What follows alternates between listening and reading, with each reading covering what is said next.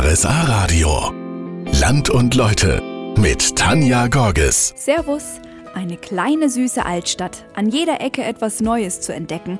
Menschen, die in einem der vielen Cafés sitzen, das Bild gibt's in Wangen. Hier bin ich heute unterwegs und nehme Sie erstmal auf eine kleine Stadtführung mit. Wir sind heute zusammen in Wangen unterwegs. An der historischen Badstube kommen wir dabei auch vorbei. Das ist die besterhaltenste in Deutschland. Sie könnte sogar jederzeit in Betrieb gehen. Ganz oldschool mit Feuerholz versteht sich. Allerdings mit unserer heutigen Sauna, so mit Massage und einfach mal Wellness, hatte die nicht viel gemeinsam. Ein Ritual war es aber irgendwie doch, finde ich. Aber meine Stadtführerin Gabi Näher, die weiß mehr. Die ankommenden Gäste, die mussten sich umziehen. Die Frau, die trug dann so ärmelloses, langes Hemd und der Mann eine Art kleine Badehose. Man kann es auch, ja, sieht eher so aus wie eine Windel. Durch Abreiben des Körpers, vergleichbar mit dem Zweigen in einer finnischen Sauna, wurde die Haut angeregt. Dann legte man sich zum Schwitzen auf die Leckbank. Und wenn er nun ge genug geschwitzt hatte und außerdem auch noch eine Abreibung bekommen hatte, dann wurde der Körper mit Wasser und Lauge abgewaschen. Bevor es aber mit dem eigentlichen Bad losging, waren dann erstmal die Füße dran. Die hat der Bader gewaschen und dabei gleich kleine Wunden versorgt. Der Bader war zwar damals nicht hoch angesehen, allerdings hat er viel zur Gesundheit der Leute beigetragen. Der Bader hat auch die Zähne gebrochen. Das ist die, die Redewendung in dieser Zeit. Man hat nicht die Zähne gezogen und vielleicht hat er auch nicht immer den richtigen erwischt. Auch Aderlass war in der Badstube eine gängige Praxis. Finde ich irgendwie gar nicht schlimm, dass es das nicht mehr gibt. Die Badstube in Wangen entlang der alten Stadtmauer ist aber auf jeden Fall einen Ausflug wert. Kleine Badezuber geben in der originalen Kulisse einen sehr guten Eindruck, wie das damals abgelaufen sein könnte. In Wangen gibt es einen Silberschatz. Zu sehen ist er in der alten Mühle, die ist nur ein paar Meter von der historischen Badstube entfernt. Gefunden wurde der Silberschatz in der Kapelle St. Wolfgang aus dem 16. Jahrhundert. Allerdings war das eher Zufall, weiß Gabi Näher, unsere Stadtführerin. Die Stadt Wangen hat die Kapelle in den 1970er Jahren nämlich renoviert. Bei diesen Renovierungsarbeiten kommt jetzt ein ganz bestimmter Mann ins Spiel, nämlich der Richard Streicher. Er soll an einem Mauerwerk einen Haken befestigen. Er nimmt seine Maschine und fährt in die Mauer herein, aber dann passiert etwas Unglaubliches. Und das kommentiert er so, Heino einmal, aber auch jetzt kommt Geld. Denn aus der Mauer prasseln 1200 Silbermünzen. Die Münzen waren in einer Weinkaraffe in diesem Hohlraum. Warum der Schatz ausgerechnet dort war, ist aber immer noch ein Rätsel. Unter den Münzen sind allerdings auch ein paar besonders wertvolle Exemplare. Und da finden wir Orte wie Bologna, Venedig, Mailand, aus der Steiermark, aus Wien, aus Sachsen, aus Freiberg, aus Eisleben, Halberstadt, Hessen etc. etc. Augsburg, Donauwörth, Nördlingen, das heißt mit anderen Worten, Wangen hat mit ganz, ganz vielen Orten Handel getrieben. Die verschiedenen Münzen und den ganzen Silberschatz können Sie sich heute in der Esersmühle anschauen. Übrigens auch ein Foto des glücklichen Finders. Vor dem Rathaus in Wangen, da stehe ich gerade mit Gabi Näher, meiner Stadtführerin. Wenn wir nach links gehen, dann sehen wir gleich einen Brunnen. Sechs aufeinander gestapelte Männer und davor eine breite, lange Wasserspur auf dem Boden. Der Brunnen ist der Spuckbrunnen. Aber warum heißt er eigentlich so? Einer dieser sechs Gesellen, der spuckt. Der offizielle Titel ist nicht Spuckbrunnen, es ist der Brunnen der verdruckten Allgäuer. Verdruckte Allgäuer. Der Name kommt von den sechs Männern, die aufeinander gestapelt daliegen. Wer ist das denn? Erstens mal schauen wir uns den Herrn an, der da spuckt. Es ist unser ehemaliger OB Dr. Leist. Und die Maske, die er sich vors Gesicht hält, das ist das Konterfei des damaligen Landrates Dr. Guntram Blaser. Und diese beiden sind verantwortlich für alle sieben Brunnen dieser Art, die wir in Wangen haben.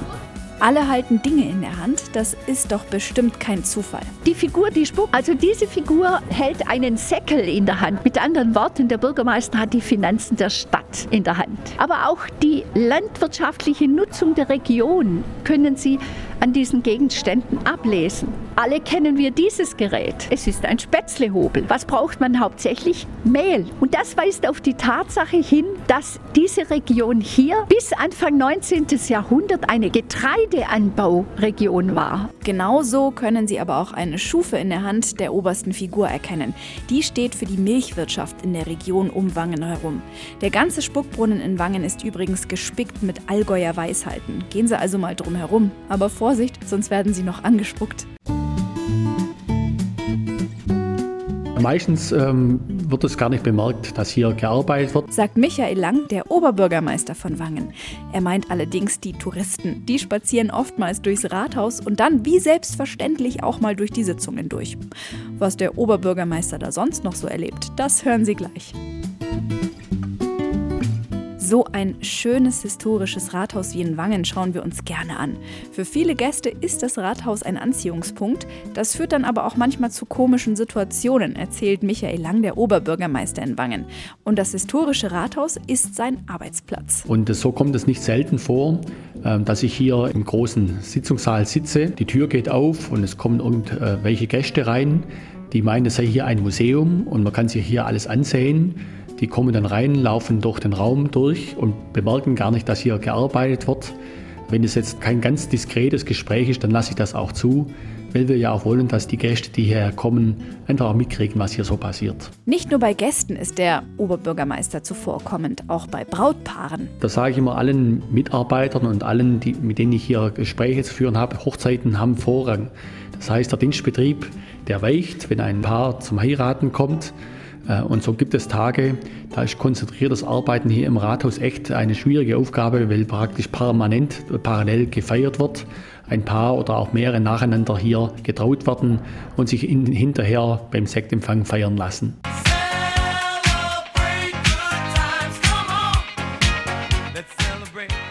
Wangen ist eine wunderschöne Stadt. Tolle Altstadt, Cafés und Einkaufsmöglichkeiten. Aber ein Ausflug in eine der Gemeinden drumherum, die auch noch zur Stadt gehören, lohnt sich. Zum Beispiel nach Karsee.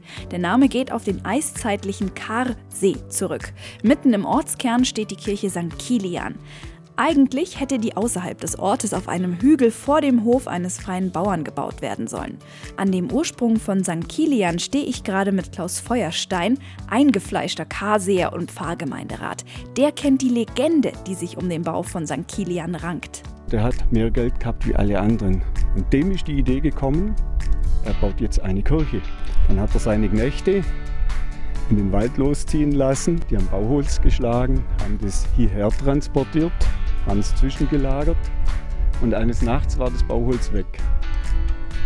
Verschwunden, sie haben es gesucht und haben es dann drunten am jetzigen Standort auf dem kleinen Hügel zwischen dem See gefunden. Dann haben sie gemeint, das ist ein böser Streich, haben mühevoll dieses Bauholz über die Steige wieder hochgezogen und transportiert tageweise. Eine Nacht später war es wieder weg. Und dann haben sie es einfach als höhere Gewalt gesehen, haben gesagt, die Kirche hat, glaube ich, ihren Standort an diesem See da. Und so ist diese Kirche eigentlich an einem ganz anderen Ort entstanden, wie sie geplant war, nämlich direkt am See in Karsee.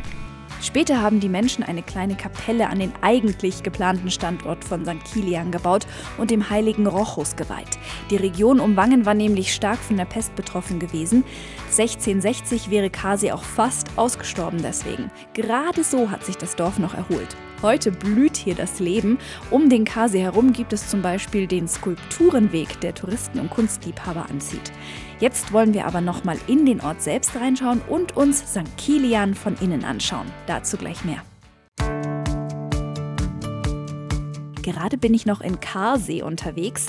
Mitten im Ort, da steht die Kirche St. Kilian, eine der ältesten in der Wangener Pfarrgemeinde. Im Land und Leute Podcast aus Wangen können Sie übrigens nachhören, welche Legende die Kirche umgibt. In den 50er Jahren wurde die Kirche renoviert. Dabei wurde ein Wandgemälde entdeckt, zeigt uns Klaus Feuerstein, der Pfarrgemeinderat. Da merkt man schon, da haben wir nicht so drauf geachtet wegen Denkmalschutz. Also die sind mit dem Meißel ziemlich scharf ran. Dann hat man irgendwann festgestellt, oh, das ist doch was Besonderes und hat es komplett freigelegt. Das ist dann ausgeschnitten worden, aber leider sehr beschädigt durch dieses Meißeln. Also schade um das Bild, man kann es nicht mehr richtig erkennen, was drauf sein soll.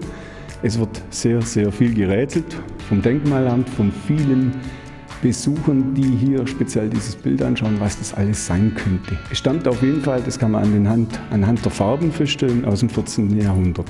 Ich muss jetzt auch mal ein bisschen miträtseln. Also rechts unten, da sehe ich ein Pferd und es sieht so ein bisschen aus wie so ein Drachentöter auf Richtig. dem Bild rechts unten. Man sieht diesen Drachen angedeutet in Grau und der lange Speer oder Spieß.